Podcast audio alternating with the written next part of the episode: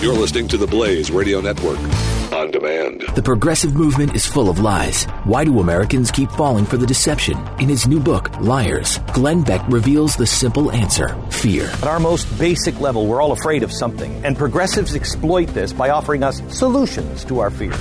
Solutions based on lies and an unrelenting hunger for power and control. Understanding the roots of these lies is key to helping us stop the disease of progressivism. Liars by Glenn Beck. On sale now at glennbeck.com slash liars.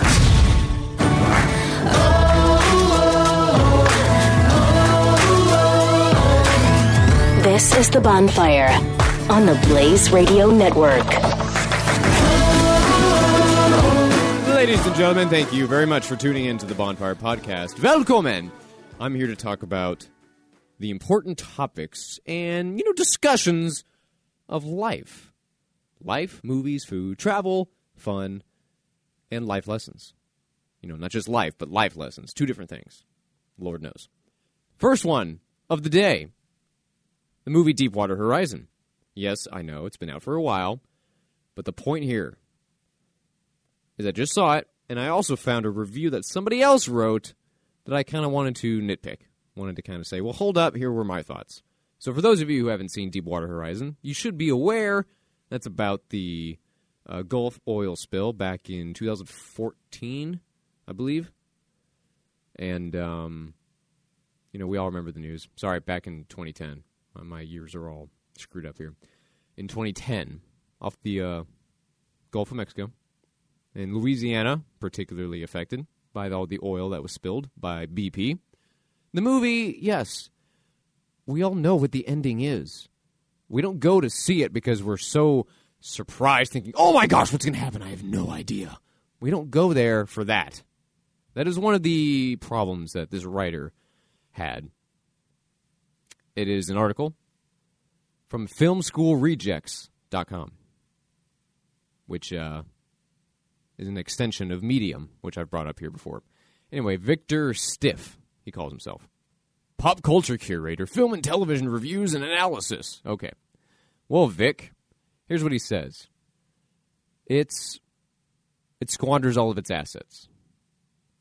He basically says, "Look, we already know what's going to happen, so it's not very surprising. You know, there's not a whole lot of stress and suspense because you're not questioning what's going to happen. You already know what's going to happen. They say, or he says, the actors were, eh, they're all right. They're not too all that deep, so you don't feel these emotional connections to them. So as you're watching, and of course, you know, we're all affected whenever, e- even in a movie, you see human beings being killed and injured and maimed. You're all, it kind of tugs at your heartstrings. He says, yes, of course that happened in this movie, but it could have been even better if they had developed the characters a little more, if they'd been a little more original or emotional. He went into those kinds of details, saying like this was an okay movie and that it could have been amazing. So for him, uh, Victor was mostly saying this was a squandered opportunity, from the most that I can tell from this article. Let me see one of the uh, points that he makes here, bringing it up. It's inexcusable that the film packs so little dramatic heft. During the first half of the film, a large portion of the dialogue consists of technobabble. Yeah, that's true. I actually had a hard time keeping up. Men and women buzz around the rig, reading meters, spewing difficult to follow gobbledygook, reciting mechanical details that doesn't even help us empathize with these people once their lives are on the line. Sure, we care about the characters so far as we aren't all sociopaths, and we don't want to see human beings die. As far as movie characters go, they feel disposable. Deepwater Horizon could load up on drama and tension by slowing down, locking in on just a few characters, and really fleshing them out. Okay, fair enough. Fair enough, Victor. I did feel some of the dialogue was pretty quick. I'm I, I speak English for God's sake, and I was raised in it. But I'm listening to this and I'm thinking, ooh, I don't, I'm, I'm not really getting a lot of this dialogue. I either can't hear you, where that's the audio engineer and the editor, their responsibilities, and the director, to make sure that the audience can just understand what is going on. That wasn't just the techno babble. That was, I think you spoke a little too quickly in that scene. I, I'm not sure what you got at, but I'm going to assume you said this. Okay, we're moving on. I felt like, yeah, that did happen sometimes. Pacing could have been a little better in terms of the dialogue. Now, I thought the pacing was perfectly fine as a plot, where, yes, I knew what was going to happen, but I was still on the edge of my seat, sitting there thinking, like, okay, when's it going to happen? And lots of little things would kind of pique your interest and say, ooh, that was it. Oh, nope, nope, not, not yet. It's not the, uh, the, the big moment, the climax. Not yet. So I was, uh, I was suspensed for half the movie. So I did like how the movie did that. Half of it, about half of it. It's kind of leading up. You're kind of getting to know some of the characters and getting to know a, almost a day to day experience on the rig. And you're like, okay, cool, cool, get into it. And I feel there was more suspense because I knew what was coming. I was w- just waiting for it to happen. So I'm kind of watching all the scenes, going like, "Ooh, okay, okay, I'm gonna keep that in mind. All right, well, that happened over there. Okay, did they notice that?" And that put me on the edge of my seat, even though I knew what was going to happen. As far as emotion, um, yeah, I wasn't really emotional till the end of the movie, where people are dying, and some make it back to their families, and yeah, people are killed and hurt. And this wasn't a fictional story. This actually happened. So that to me brings a little more emotional gravitas. The fact that I'm like, yep, this happened. Yeah, people died. this is real. I can feel a lot less for a fictional character because I can just say, well, you never existed. I don't care. The actor can be doing a great job. The actress can really get me going and thinking like, ooh, wow, that was a great scene. You really, you really had me convinced. But when it comes to a real movie, something that's based on actual events, based on true happenings, then yeah, that tends to kind of get the waterworks a little bit. You get a little choked up. You go, "Yep, this is this is pretty good." So Mark Wahlberg, yes, was the main character in it. Uh, I like him. I think he's pretty good. He likes to to be in Lone Survivor, and uh, what else was he? I'm trying to think. He likes to be in those kinds of uh, military movies because he respects the military, and he wanted to be here in Deepwater Horizon. Now, incidentally, before the movie, you also saw a preview for something called Patriots Day, and that has to do with the Boston uh, marathon bombings, and Mark Wahlberg is in it. So there you go. Here are two stories right now Deepwater Horizon and Patriots Day. Two news stories is what they were. They're not fictional. Uh, there may be some fictional elements, as there always are. But these were stories that the whole country saw. That's why I liked Deepwater Horizon because I saw it. It happened more or less on my doorstep. I live here in Texas, but I didn't know anybody personally who was affected. Um, I certainly was not personally affected. So I saw it all happen from a distance, you know, the TV screen. So to watch the movie, this added a little bit more of a human element to the story. That's why I like Deepwater Horizon. It was something that I thought was like, okay, it happened. It was years ago. It was from a distance. Then when you watch the movie, it kind of brings a whole new element to it. It feels like, okay, that was a little more personal you feel a little closer to the people who were affected and the people who died. That's what brought me into it. That's why I liked it. So Patriots Day, which is a whole other story. I did see the Boston bombings happen from a distance, and I was there on the news day that it happened, and we had a whole um, hell of a day reporting on it and getting all the updates, and it was a long day, pretty terrible day. But again, I saw it from a distance. I was not in Boston. I can't even begin to imagine the people that were there what they went through. So my argument, the bonfire argument, is these kinds of movies are good, even though you know what the hell is going to happen. It's meant to bring you further into an emotional moment to say, look, we realize most of these people were not here. Everybody's going to see this movie. This is meant to help you humanize this, the news story that you saw from a distance. So while Victor here said, oh, yeah, kind of more or less a missed opportunity, it was okay, the second half of the film where there is the uh, the big explosion and things really start to hit the fan. You're still kind of confused. There's a little bit of emotion, heart stopping explosions, which are great, but then you're kind of like, well, okay. It wasn't a super great action film, but it wasn't super emotional either. So what was it? That was Victor's problem. He was a little a little disappointed. He says this Deepwater Horizon doesn't wallop you with a clenched fist so much as it slaps you with a soggy napkin. If you just want to sit back and watch things go boom, you could find a lot worse movie than this. However, if you're looking for something more engaging than this shamefully average time waster, do yourself a favor and skip Deepwater Horizon. Okay, so there you go. Victor, I respect your opinion. because I do. I like uh, movie reviews for people to say, well, what did you like about it or what didn't you? So I wasn't expecting some Academy Award winning movie. I already knew the ending. I'm more or less familiar with the story. So yeah, not there wasn't going to be a whole lot of surprise, but I still wanted to be you know, driven further, deeper, more emotionally into the story that actually happened. This puts some of the faces and the emotion to that news story now. So I like that. Hollywood being, I think, a little more original rather than doing all these sequels and all these book adaptations. Some are okay, some are just fantastically terrible. Uh, for you to take a news story that actually happened and say, you know, let's make it a little, uh, little emotional now. Let's bring a human element to it. It's just like with Flight 93, which I never saw, but that was the point of it. In any 9 11 movie, for that matter. We all saw it from a distance, most of the country. Hell, even New Yorkers. They, they were there, but I'm sure they also saw movies that helped humanize and, you know, bring it closer, closer to home by watching these movies. That's why I like them. They're based on true events, and it brings a whole other element to the story. So, can I say that Deepwater Horizon's Bonfire recommended? Um, hmm. I will say yes. I will say yes. Even though, like I said, it's been out for a while. In today's day and age, you don't have to go see them in the movies. They do rather quickly make it on their, make their way to Netflix, Amazon, Hulu, wherever, DVD, however you want to do it. Bonfire does recommend that you check it out because yes, we all know the story. That's not the point. The point is to kind of revisit it and let's remember the fact that that tragedy happened. And okay, these are also meant to say, let's not do that again. Whatever the hell happened.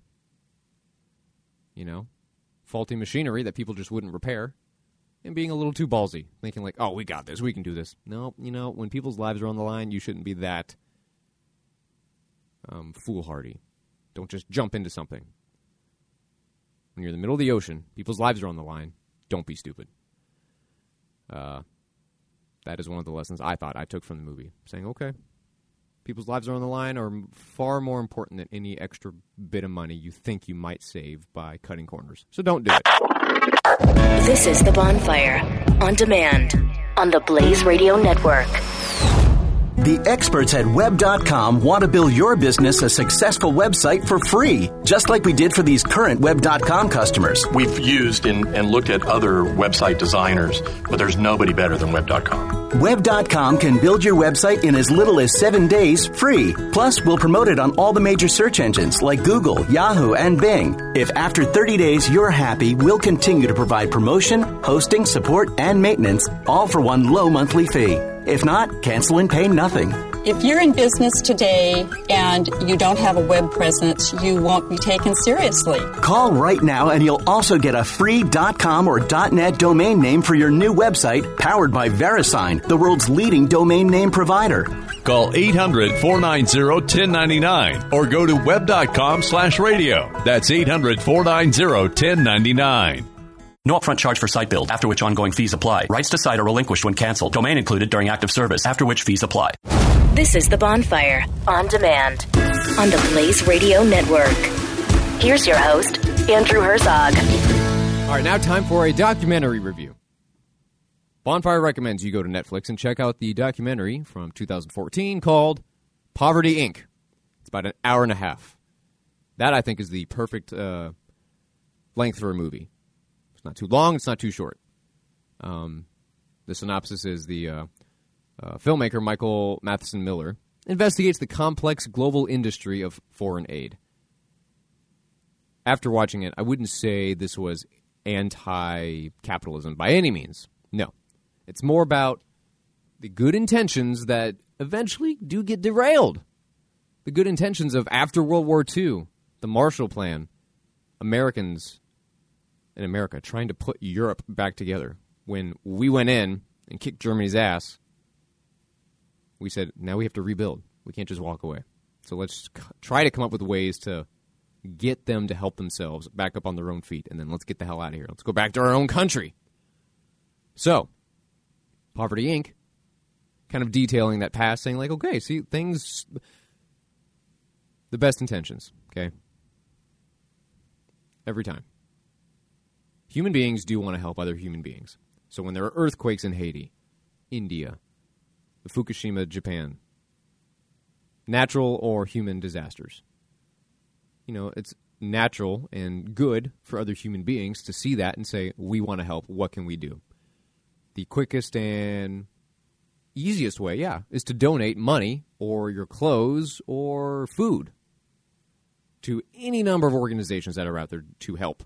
But the problem is now there are so many, and in this particular case, Haiti, which is what the uh, documentary does spend a lot of time on, shows look, um, all this effort to try to help is actually making it worse because you have all these organizations going to Haiti and doing the work for the Haitians.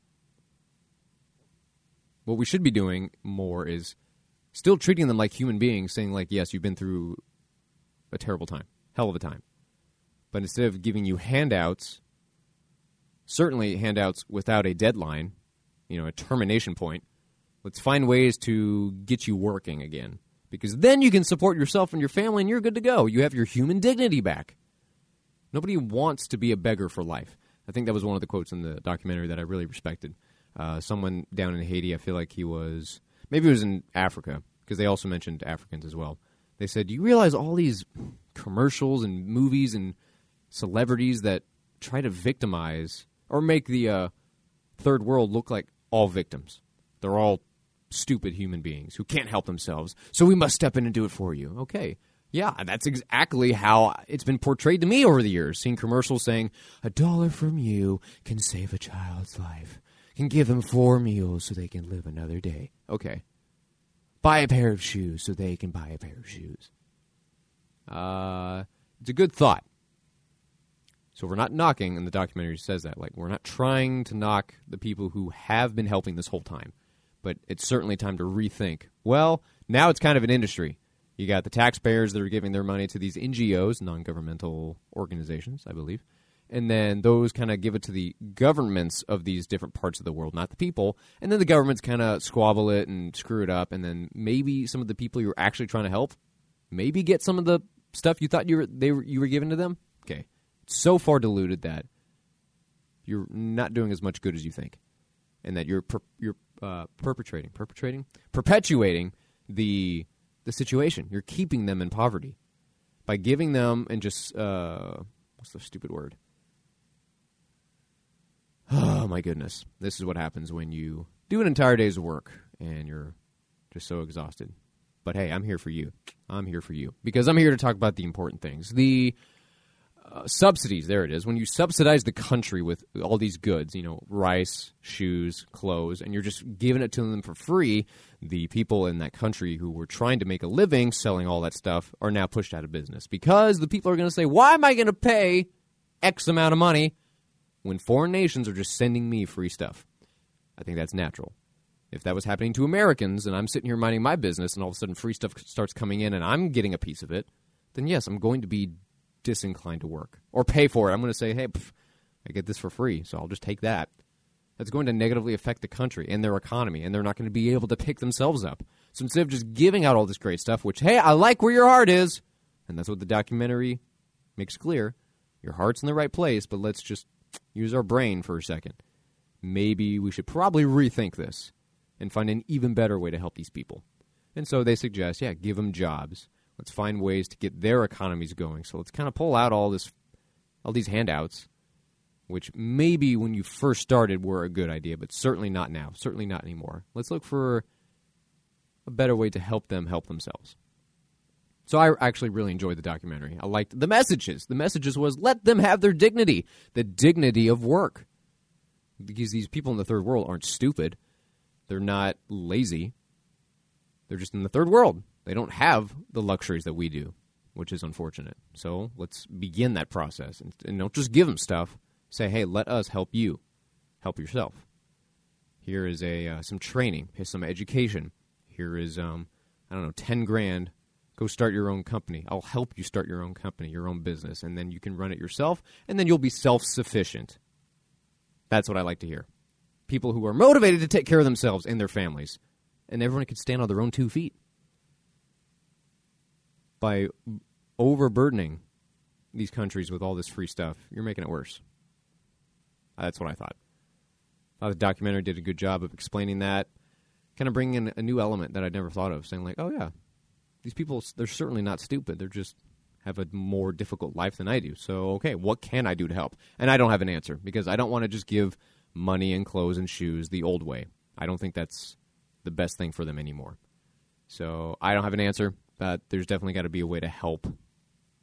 You know, jolt their economy going by buying their stuff, whatever it is that they're selling, somehow educating them, give them basic skills so that they can have an economy of their own, and then you can trade with them. And now, of course, with the advent of the internet, you can say, "Hey, if you got internet, psh, I'll buy your your pottery, I'll buy the jewelry that you're making, the the clothes that you're making, or the knickknacks. I don't care. It's like if I got money and I think you're giving me quality craftsmanship, I'll buy it. I don't care.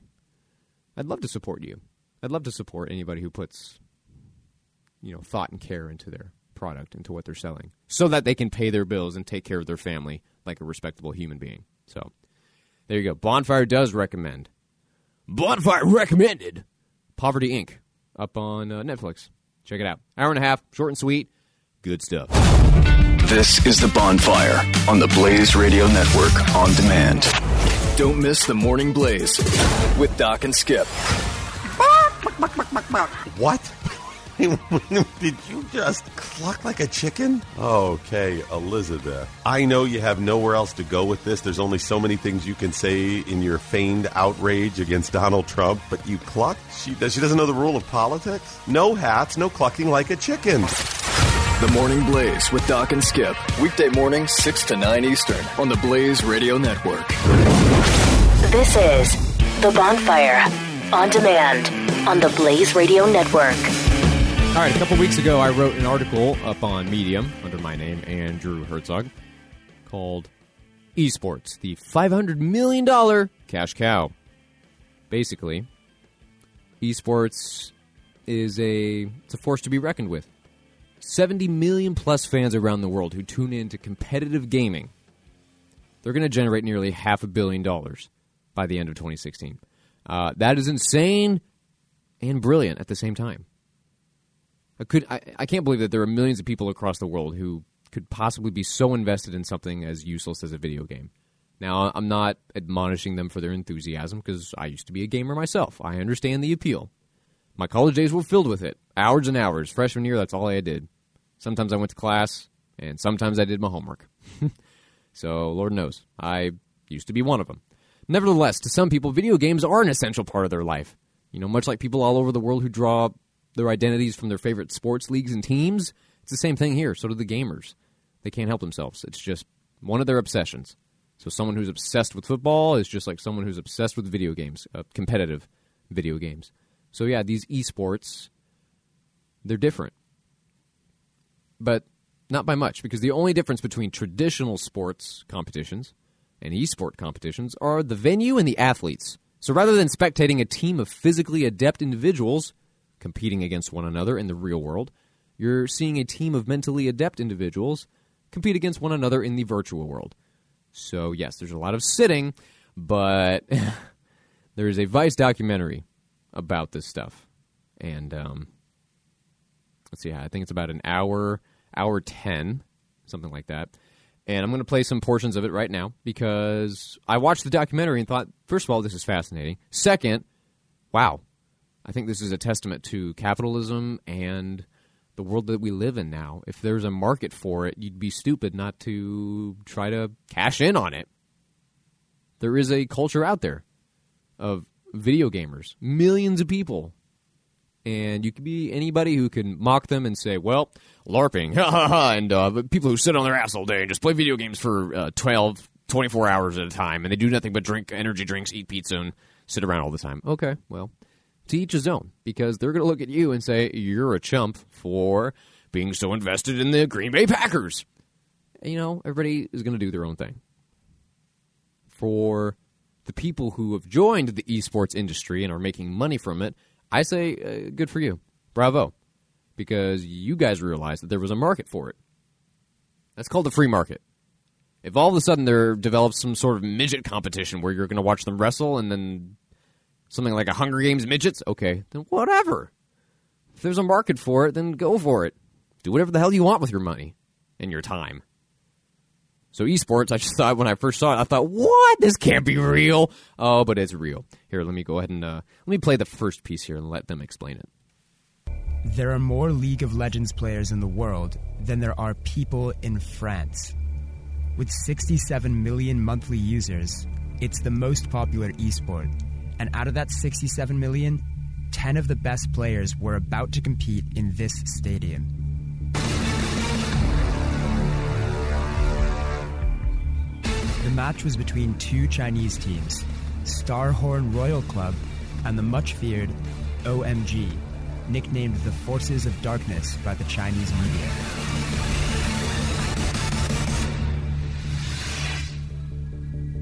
Before each game starts, players' portraits come up on a big screen with their gamer aliases underneath.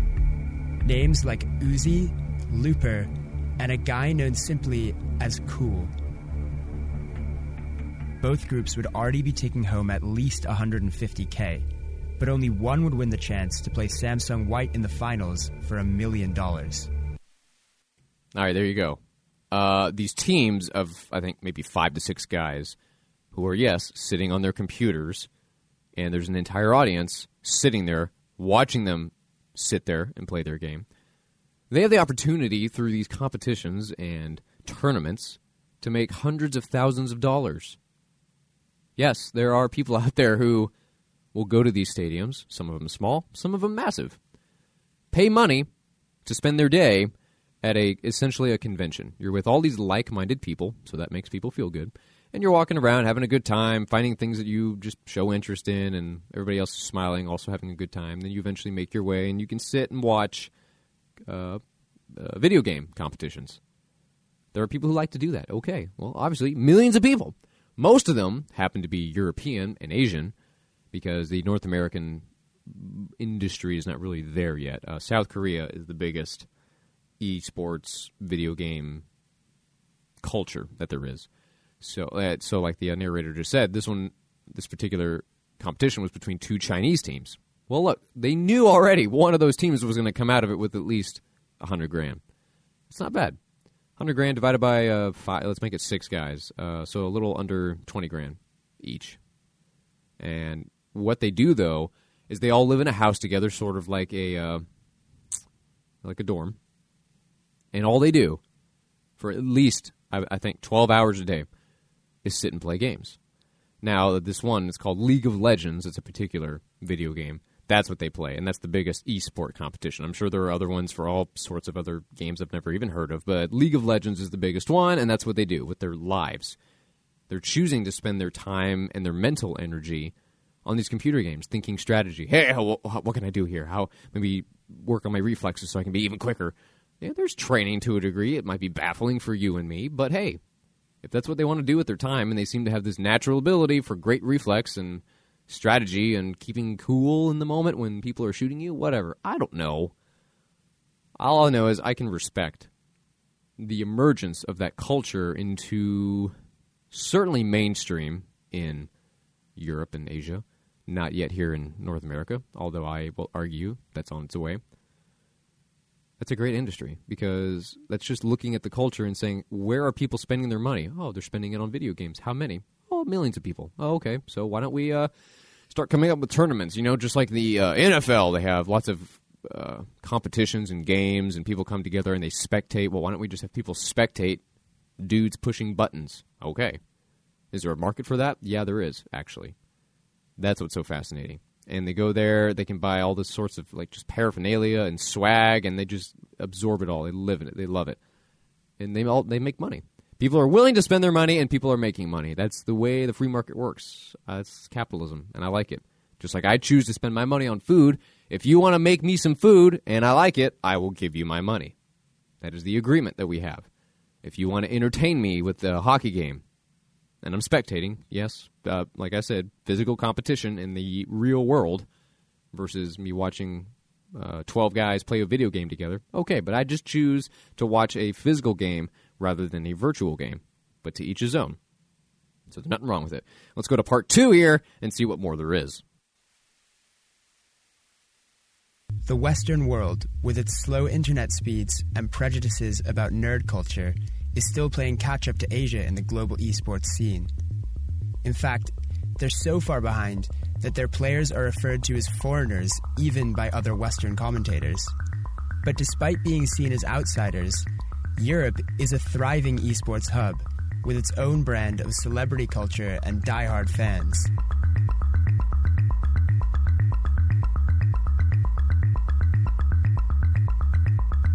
It's Sunday afternoon. We're at the London Olympic Park.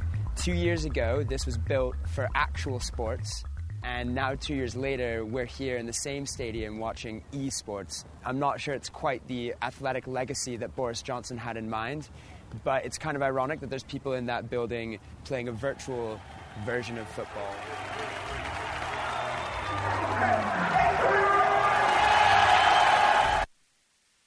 So, yes, in case you didn't get that, that is in London and a stadium that was initially used for the Olympics for physical competitions, you know, the traditional sports sense.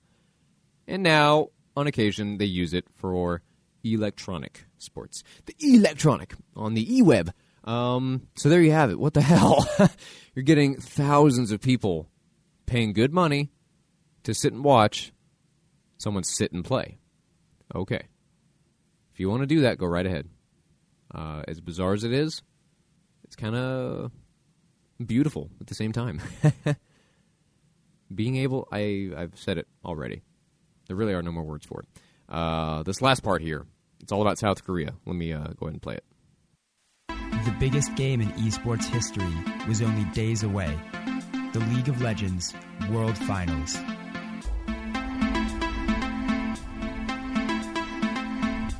Seoul are these things called PC bangs. And if you're not a gamer and you're not from Korea, you probably don't know what those are, but they're basically internet cafes with really nice computers where you can spend all day gaming. Whereas in the West, we're more inclined to stay at home and play console games. PC bangs are a massive part of Korea's youth culture. It's not just about having fun either. The fact that there's a gaming cafe on every street corner is one reason that Korea is the dominant global force in esports. It's in these PC bangs that the country's future stars will be born. Right away, you can see this has got everything you need for a whole day of gaming. You've got no windows, so there's little to remind you of the outside world. Energy drinks go with gaming just like weed goes with reggae, and here you can get any kind of energy drink you want. And if you get a bit peckish, dried squid is only a few steps away. So there you have it. South Korea, which is the great antithesis to North Korea. What are they doing? They're choosing to involve their culture with everything video games. So much so that the politicians of South Korea, some of them, are trying to pass legislation to keep kids from playing so many video games. I believe what it was is if you're under a certain age, you can't access these uh, internet games after a certain time. Because, like you said, uh, in America, we do a lot of console games that, yes, are connected to the internet. But these PC bangs where people show up like an internet cafe and say, I'm going to log on and play this online game, League of Legends, or anything else like it, and just sit here for hours and hours and hours. Okay. If their youth and their country and they choose to do that, okay. I, is that really the end of the world? I don't know. I don't think so.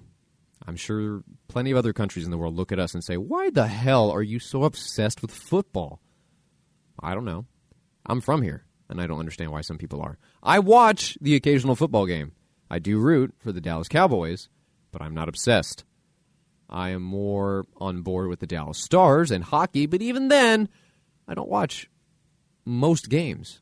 I have other things I'd rather do with my time. My time is very valuable to me. My watching a game will not affect the outcome. I don't care what you say. So, if these uh, youth or anybody else, and of any age, want to spend their time playing video games, okay, then if you still do your job and you're choosing to spend your money on that hobby, then go for it. That's your decision. I don't think that's going to rip the culture apart or anything and make some sort of lazy, stupid zombie generation. Some people, of course, the extremes, say those kinds of things that like, oh, we're, we have a stupid generation and they're just they're so self-absorbed and that's all they want to do. How how can you don't want to get out and see the world? I mean, I think there's a balance. I still have video games. I just don't play them as often as I used to. I do prefer to get out in the real world and travel, eat, have great experiences, do things like uh, archery, which I thought about the other day. I thought, you know what? I've never gotten a bow and arrow and shot it for fun. That's I think that's cool. That's cool because it's unusual. At least it's unusual for me. So I look for novel experiences, which at someday that's going to be a video game. That's going to be like, let me put on this stupid dinky headset and be in the virtual reality. That's that's going to happen because it's going to be novel uh, to me. So there you have it. The respective esports that I have. I don't understand it, but I don't have to. I can just say, hey, good for capitalism, good for the world to play to what the people want and to give them a service. So these people who are playing games anyway, someone whoever the hell invented these competition ideas and started organizing it all saw an opportunity. Great, good for you because you were able to tap into that and now you're about to make a billion dollars by the end of 2016 and it's going to keep rising because that's what technology does. And eventually as America catches up as we are the foreigners compared to the pioneers over in Europe and Asia, I think there's going to be more money to be made. It's going to be crazy just like the NFL is trying to expand kind of into London and other parts of the world. That way, it's not just an American sport. Uh, esports are going to do that. There's going to be new ways. Just think about these possibilities, though. That's what the future is. Things that you're like, what the hell? People are having competitions of video games, and there's money involved, and there's a culture, and stadiums are being rented out. That is baffling and just practically absurd. But I'd say that's the real world that we are now heading to. So just embrace it. Just understand that that's coming. and when it's here, you can say, oh, all right, okay, cool. I can understand. There's money to be made here. Maybe I can get me a piece of it. The Bonfire, only on the Blaze Radio Network. Don't miss the Chris Salcedo Show. These extremist liberals, they despise that Constitution. They have been working for decades to rid America of that Constitution because you know what that Constitution does? It ties their hands. It stands in their way from exploiting us. And they will de emphasize the founding document every chance they get, as Mrs. Clinton just did. The Chris Salcedo Show, weekdays at 3 p.m. Eastern on the Blaze Radio Network. The Blaze Radio Network on demand. The Bonfire. Here's your host, Andrew Hertzog. Howdy, welcome to the D Block from Business Insider, or technically Tech Insider, same sort of company. Schools around the U.S. are finally pushing back their start times, and it's working. Uh, this article explaining the importance of no longer starting school at 7:45, 8, 8:15, whatever, what have you, whatever it is that you did. A uh, a town in New York, Dobbs Ferry, decided to say, you know what? Let's push it a little later. Let's see what happens. We have a suspicion this might be good, but let's actually give it an experiment. Let's give it a try. So last September, the school district joined a small but growing cluster of schools around the U.S. that have started pushing back their middle and high school start times in an effort to combat student grogginess. Now, of course, there are people who say, hey, suck it up. It's called being an adult. That's the real world. Okay. I can understand and somewhat agree with that mentality, just like I can understand and somewhat agree with the other one of, well, why don't we just push it a little further in or further back? Ooh, is that the end of the world? Instead of starting at eight and ending at three, why don't we start at nine and end at four? Let's give it a try. Let's actually experiment and see if it gets better. If it does, then let's try it again and see if there's a consistency here. And if it is, then let's stick with it. I respect that mentality there's always room for improvement. So just because you've been doing it like this for years, decades even, doesn't mean you should keep doing it that way. Yes, I understand the importance of tradition, and that applies to certain things, but when it comes to non sacred institutions like a school, a public school, okay, I think you're fine. You can push the start time an hour later.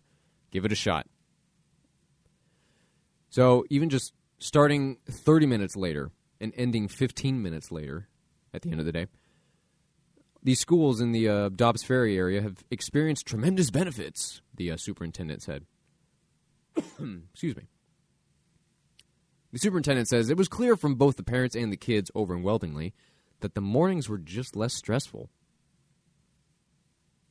At night, the report said that going to bed at the same time, even though the new schedule freed up an extra 45 minutes. And once they get to school, they felt more alert just by getting up later than usual. And or if you got up at the same time, you just gave yourself an extra 30 minutes, 45 minutes to just wake up to get your prefrontal cortex churning hmm, so that you can actually start learning. After all, that's what you're there for in school to learn. If it's too early in the morning and you didn't get enough sleep and it's just the sunlight hours, it's before sunrise, it's going to be really difficult to learn. So why don't we just push it an hour later? I'm just saying I like the the idea of pushing the boundaries, thinking let's give it a shot. Why not? Let's see what happens. Because it's not the end of the world. Article again is called Schools Around the U.S. Are Finally Pushing Back Their Start Times, and it's working. I will share this on our social medias in case y'all want to check it out. But there are downsides. Some people have negative responses. They say parents have the option to drop their kids off at school before the first bell so that they can eat breakfast, uh, eat breakfast, charge their devices, or just hang out. That's what some of the parents say. Like, oh, that's good. Others found challenges with athletics and after-school clubs. You know, teams had no trouble getting to away games. Now they have less time to get there, and you have to deal with worse traffic because the school, you know, the classes are no longer ending at three; they're ending at three thirty or four. So they're saying, well, kind of maybe our evenings are being a little rushed. That is a that's a concern that was brought up. Okay. And once they finally get home, many say that they have less time for all the homework that they've already been assigned. So that's understandable. There's going to be pros and cons for anything that you do. I just found this article interesting by saying, "Hey, here's a school in a small town. You know, it's not a federal mandate, but just a school, uh, school in its town doing its own thing. Saying, well, let's push it back. 30 minutes. Let's give that a shot, see what happens. And that's based off of some studies that say, okay, later in the day, your brain might be more primed and ready to learn and actually maintain, retain the things that you're learning. So let's push it back. Let's see what happens. I can, I can get behind that. Mm, just like I can get behind the fact that maybe we should have more siestas. Do your morning work, and then take your lunch break. Maybe, yeah, make it an hour. So if you finish eating in 15 minutes, then go take a 30 minute nap. Seriously, a nap. Get away from work. Get away from your desk. Drive away. Do something. Whatever relaxes you. And then come back for your afternoon shift. Break your day into two pieces like that. Maybe some companies say, hey, we actually just choose to work from 10 to 3 instead of 9 to 5. So it forces people to be more efficient during their day and they get to come in later and leave earlier. Whatever.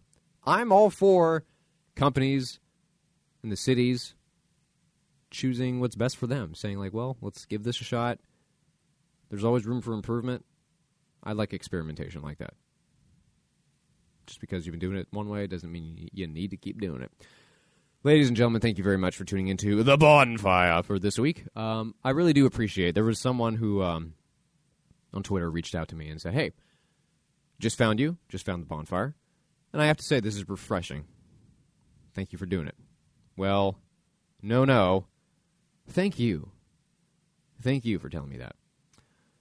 Because there are times I often wonder does anybody else hmm, share my thoughts? Not like on movies and things like that. I mean, just the general premise of this show.